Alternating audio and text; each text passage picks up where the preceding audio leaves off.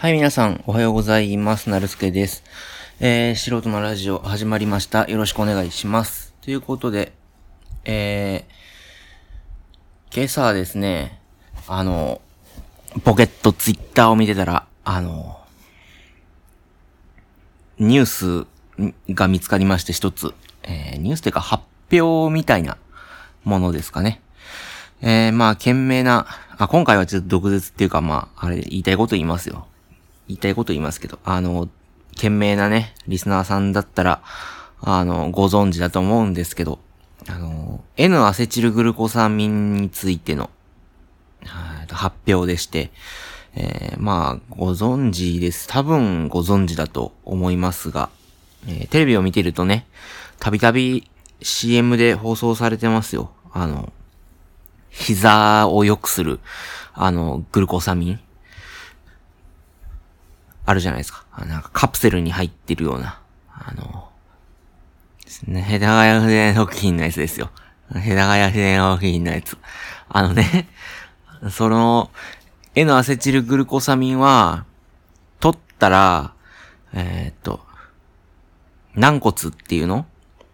まあ、ヒアルロン酸って言うんですけど、ヒアルロン酸になる以前の問題で、体に害があるっていうことが分かったっっていう発表だったんですね。で、まあそれを見てみんな、えーとか、わーとか言ってたんですけど、まあ今更かっていう。まあ、今更かっていう。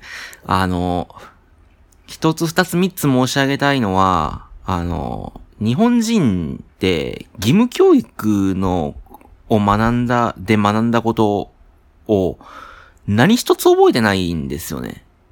学習能力がないって言ってもいいんじゃない？うん。それで大人ぶってるんだから、ますます面白いっていう話なんですけど、なんか、まずね、えー、と、N アセチルグルコサミン食べ過ぎたら毒ですよ。毒。うん。毒です。えー、残念ながら、今飲んでる人はやめましょう。あの、やめた方が体にいいと思います。はい。早死にしたいのなら別です。えー、若者としても、あのー、さっさと人口減ってくれた方がいいので、僕の、僕としては飲み続けてくれた方がいいです。けどね。うん。で、まあ、あ長生きしたいっていう方であればやめていただいた方がいいかと。で、確かにね、あの、か、考え、考え方っていうのかな。まあ、理論付けっていうか、は合ってるんですよね。あの、グルコサミンを食べます。食べますが、取ります。摂取します。じゃあ、グルコサミンが体内に吸収されて、N アセチルグルコサミンっていう形になって、N アセチルグルコサミンとグルクロン酸っていうものが2つくっついたら、えー、ヒアルロン酸っていうものになります。で、そのヒアルロン酸は、えっ、と、まあ、これも多分おそらくご存知だと思うんですけど、まあ、あの、肌ツヤだったりとか、ヒアルロン酸打つとか言いますよね。注射、美容整形で打ったりとか。あとは、軟骨のところにね、あの、美容整形でお肌に打ったりとか、あと鼻高くするときに打ったりとか。とは別に、そうじゃなくて、あの、膝の間に打って、えっ、と、軟骨すり減った、えっ、と、なんだっけあれ、ヘルニアかな？気味のお年寄りを補助する干渉剤っていうの？ヒアルロン酸を打つって言いますけど、打ちますけど、えー、そのヒアルロン酸になります。N アセチルグルコサミンとグルクロン酸がくっついたら、えー、ヒアルロン酸になります。なりますけども、なりますけども、N アセチルグルコサミンを食べたら本当にヒアルロン酸ができるのかっていう話なんですよね。うん。そらそうで。えー、本当にヒアルロン酸ができるのかっていう話で、まあ、できないんですよ。ね。まあ、できないと思います。この話し方からしてできないのは多分まあ、えー、想像簡単につくと思います。なんでできないかっていうと、簡単で、あの、アセチ、N アセチルグルコサミンやグル、え？グルコサミン食べたら N アセチルグルコサミンが体内で量が増えるっていうことは、あり得ると思います。往々にしてあり得ると思いますけど、グルクロン酸は吸収できないんですよ。グルクロン酸っていうのは、えっ、と、わざわざ他の食べ物、ご飯とか、タンパク質とか、ご飯とか、お肉とか、野菜とか、豆類とか、あとはミネラルだとか、いろんななんかこう、食べ物をね、食べますよ。多分皆さんも、あの、おやつ食べたりとか、ご飯食べたりとか、牛乳飲んだりとかしてると思いますけど、そういったものを、えっ、と、一番最小単位まで分解して、それを材料にして、それを体の中で、えー、作り上げるわけですね。はい。作り上げちゃうわけです。で、あの、なんでそうしてるかっていうのも、あれなんですけど、まあ、なんていうかな。もちろんその、なんていうの？そのまま利用するものもあります。そのまま利用利用するもの。例えば、えー、っと、何にしようかな。アミノ酸とかね。アミノ酸とか。タンパク質食べたらアミノ酸になりますよね。な、なるんです。タンパク質食べて分解したらアミノ酸になります。で、アミノ酸に分解されます。で、タンパク質って何かっていうと、もう何回も言ってますけど、一応おさらいということで、あの、アミノ酸が繋がったものがタンパク質です。なので、タンパク質を食べると、タンパク質がそのまま吸収されるんじゃなくて、アミノ酸の形に一度分解されます。アミノ酸っていうのは、まあ、簡単に言うと20種類あります。20種類あります。20種類のどれかのアミノ酸が繋がってできたものがタンパク質なんで、その20種類のアミノ酸にどんどん分解されていきます。で、それがまた体の中で、えっ、ー、と、必要なタンパク質の構造に応じて、アミノ酸が繋がって、タンパク質になるわけで、です。なるわけです。だから、逆に言えばコラーゲンっていうタンパク質を食べても、お腹の中でアミノ酸に分解されちゃうので、アミノ酸がそのアミノ酸がもう一度コラーゲンに合成される可能性はありますけども、ですがコラーゲンからできたアミノ酸だからといって、それ、そのアミノ酸が再びコラーゲンになるっていうことは100%ではありませんし、確率が高くなるっていうことではありません。だから、ケンタッキー食べてできたアミノ酸も、コラーゲンを食べてできたアミノ酸も、えー、同じ用途に使われます。言ってしまえば。コラーゲンが足りなければ、どちらでもコラーゲンになりますし、えー、違うタンパク質が必要であれば、そのタンパク質になります。ので、えー、何を食べても同じです。はい。で、えー、じゃあ、そのアミノ酸にまで分解するんだったら、いっそのこと原子単位まで分解して、アミノ酸を再び、なんていうのかな。アミノ酸ごと合成する方がいいんじゃないかって思うかもしれないんですけど、そうなってくると、あの、エネルギーの無駄が発生するんで、えー、何が決めてるかっていうともうこれは分子が決めてるとしか言いようがないんですけど、アミノ酸っていうのはもうすべての生物で使われているタンパク質の単位なので、これはもうどの生物からとっても同じもの、基本的に同じものですので、えー、再度、なんていうの、原子に分解して、えー、アミノ酸に再び合成する必要はありません。だから、気色の悪い花、あ、これ人で例えるとまずいから違うもので例えると、例えば、共食いをする動物って何がいますかね？共食いする動物って何がいるかな？魚とかですか？魚ってでも卵を食べるからまあ言ったら共食いですよね。簡単に。まあ金魚を想像してください。金魚卵を産むと、親が卵を食べちゃうことがありますよね。じゃあ、それどういうことかっていうと、魚が魚を食べる、同じ魚が同じ魚を食べるっていうことは、えー、タンパク質も共通してるわけですよ。人で言うと感じ悪いですけど、あの、同じタンパク質なんだったら、分解しなくてもいいじゃんっていうことなんですよ。言ってしまえばね。でも、あの、なんていうの？人が魚を食べると、人と魚でタンパク、同じタンパク質でも違うかもしれないじゃないですか。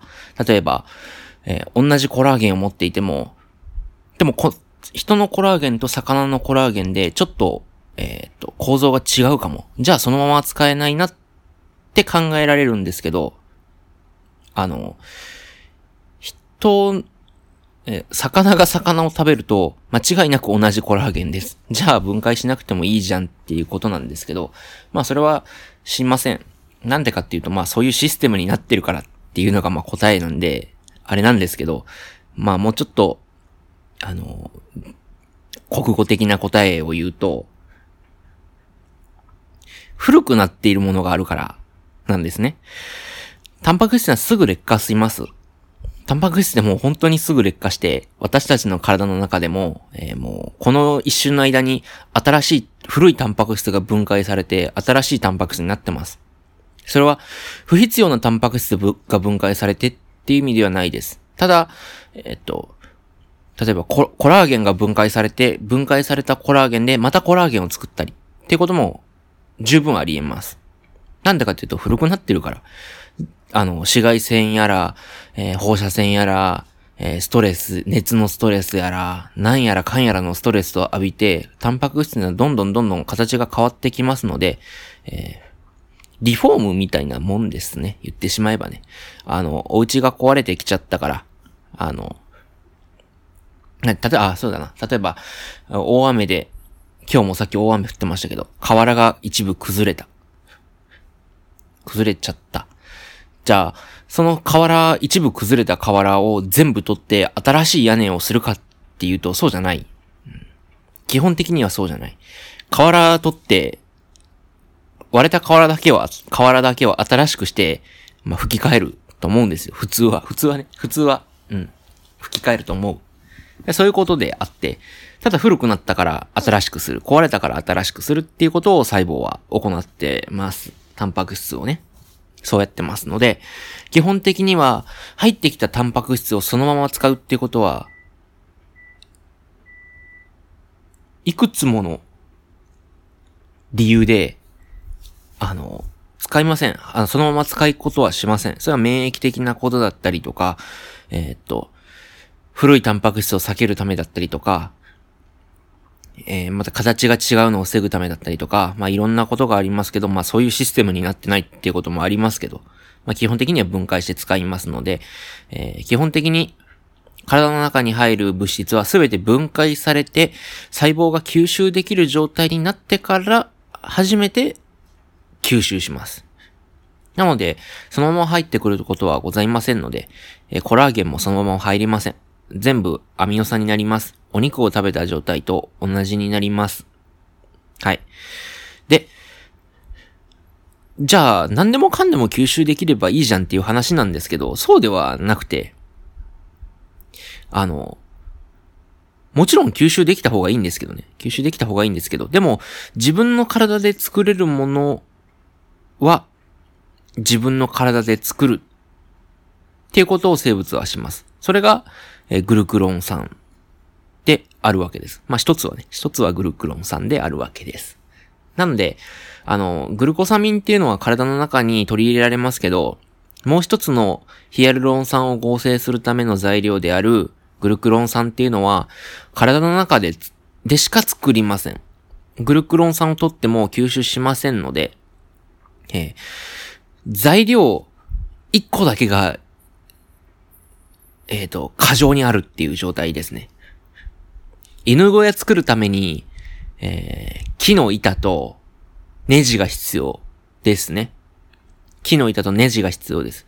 で、いっぱいじゃあ今日から犬小屋作って犬小屋屋さんを始めようって言って、木の板いっぱい仕入れて、もうネジが一つ分し一つ分しかなかったら、犬小屋一つ分しかなかったら、犬小屋は一つしかできません。100個分の木の板と一つ分のネジで出来上がるものは一つの犬小屋です。それと一緒です。工場みたいなもので、輸入できる、外から輸入できるものは、どんどん輸入して、なんていうのかな。その生産物の量を上げることは可能です。可能ですよ。可能です。が、外から輸入できないものが材料の一つに入っているっていうことは、逆に言えば、その材料を揃えるためのスピードに生産物ができるスピードは合わせられるっていうことですよ。そこで絞られてるって言ってもいいと思います。うん。だから、えー、グルクロン酸が体の中でしか合成しないので、えっ、ー、と、取った N アセチルグルコサミンは、どんどんどんどん蓄積するか、体の中で蓄積するか、えー、他の形に変えられちゃう経路があるんだったら変えられちゃいますし、不要だったら排泄されます。尿とか便とか、いろんな、えー、排泄っていう形で排泄、排泄物っていう形で排泄されます。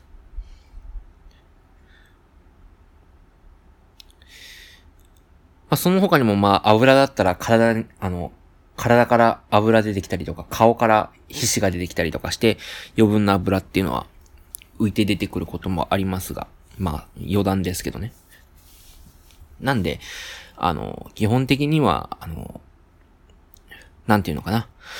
あの、取ったものがそのままできるっていうことではないので、そういった食品には気をつける方がいいかと思います。はい。あの、なんていうの？あの、新書とかね。本とか、あの、最近は皆さんテレビとかマスコミに、を疑うようなアンチな、まあ、アホな視線ですけどね。アホな考えですけど、アンチな目線を持って、俺はちゃんと情報の取捨選択ができるやつっていうポーズをとってる人も多いですけど、そういった人が陥るのが、えー、本とか新書とかエセ科学みたいなものをまず信じ始めます。まあ見てて大変、えー、恥ずかしいですけど、あの、そういったものにはご注意ください。本でも新書でも何々博士が書いていたとしても、博士っていうのは基本儲からないですからね。あの、研究者って儲からないんですよ。おかしな話ね。あの、皆さんが通ってる病院にある機器っていうのはほとんど物理学者が作ったものなんですよ。レントゲンだとか、えー、なんていうの？脳波測る心電図とか、えっ、ー、と、脳波測るやつなんて言うんだっけ？とか、えー、いろんなものはすべて物理学、物理学者が作ったものです。あまあ、元はといえば数学なんですけど、まあ、数学物理学者が作ったものですが、その二つの職業っていうのは、まあ、大変儲からないんで、えー、金儲けのために本出したりとかしますよ。で、売れるために、えー、わざとキャッチな題を書いたりもします。それは資本主義なんでしょうがない。しょうがないです。で、その、何々博士ってついてるから信じるっていうのは大変、えー、なんていうのかな。恥ずかしいというか、えー、浅はかですので、あの、それは気をつけていただきたいかなと思います。えー、基本的に、前回か前々回も言ったと思うんですけど、基本的に、あの、これが正しいかどうか、例えばテレビで宣伝しているこの健康機器は、健康食品は正しいかどうかっていうのを判断するのに必要な知識っていうのは、皆さんも義務教育で学び終えてるはずですので、えー、と、まあ判断できるかと 思います。まともに勉強して、えー、まともな常識的な大人であれば判断できると思いますので、あの、そこら辺は、あの自分の常識や良識を信じて判断していただけるのがいいかなと思います。はい。たまにはなんか僕も、あの、大学から今大学院生で生物学の、えー、研究を行っている民分なので、あの、こういった、えー、啓蒙的なことも発信していかなければいけないかな、みたいな、なんかそういう、あの、まあ、半分お遊びですけどね。あの、はい。もう、このポッドキャストは、もう最初からもう遊んでますけどね。はい。遊んでますけど あの、そういったことも発信していけたらなと思いますので、はい。皆様、えー、っと、あれ、あれしてください。ということで、あの、まあ、半分ギャグとかジョークみたいな回でしたけど、ありがとうございました。もう20分経っちゃいましたね。すいませんね、長くて。あのー、ご意見ご感想、これについてはどうなんだみたいなのがあったら、あのー、概要欄のメールアドレスまでメールよろしくお願いします。えー、それでは素人のラジオ、お相手はなるすけでした。ありがとうございました。それでは、さよなら。